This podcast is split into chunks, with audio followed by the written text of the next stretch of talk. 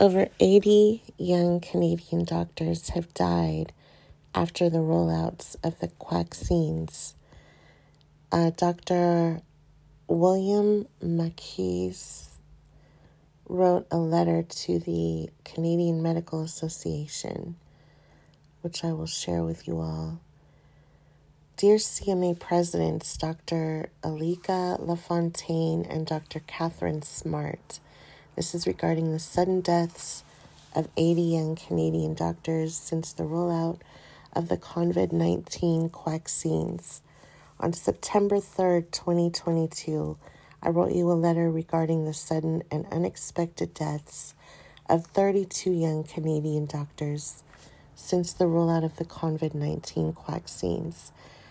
And I raised concerns about COVID 19 vaccines and vaccine mandates contributing to these sudden deaths. The letter went viral on social media. It was viewed by millions of people worldwide, was translated into dozens of languages, and became the topic of numerous podcasts, media interviews, internet videos, and news articles. There has been a tremendous interest worldwide into what is killing Canadian fully COVID 19 vaccinated young doctors. Unfortunately, Canada's healthcare leaders, including CMA, the Canadian Medical Association, do not share this interest. Both of you failed or refused to respond to my letter, and you also failed or refused to respond to inquiries made by American philanthropist Mr. Steve Kirsch as well as inquiries made by journalists. I am now providing you an update with information about 80 young Canadian doctors who died suddenly or unexpectedly since the rollout of COVID 19 vaccines. Four more doctors have died since my previous letter, and these unexpected deaths are accelerating.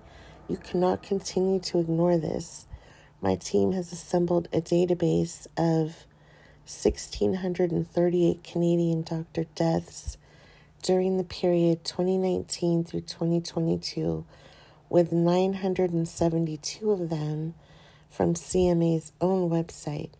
Our pre- preliminary analysis of this extensive data suggests that Canadian doctors' deaths under age 50 in 2022 will be twofold higher compared to the 2019 2020 average.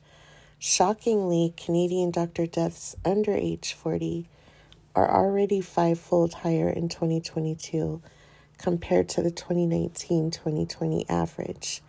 And Canadian doctor deaths under age 30 are eightfold higher. McMaster University recently announced the sudden deaths of three young fully COVID vaccinated medical residents during the summer of 2022, which is unprecedented. All Canadian medical students and residents were forced into unscientific, unethical, cruel, and harmful COVID 19 vaccine mandates.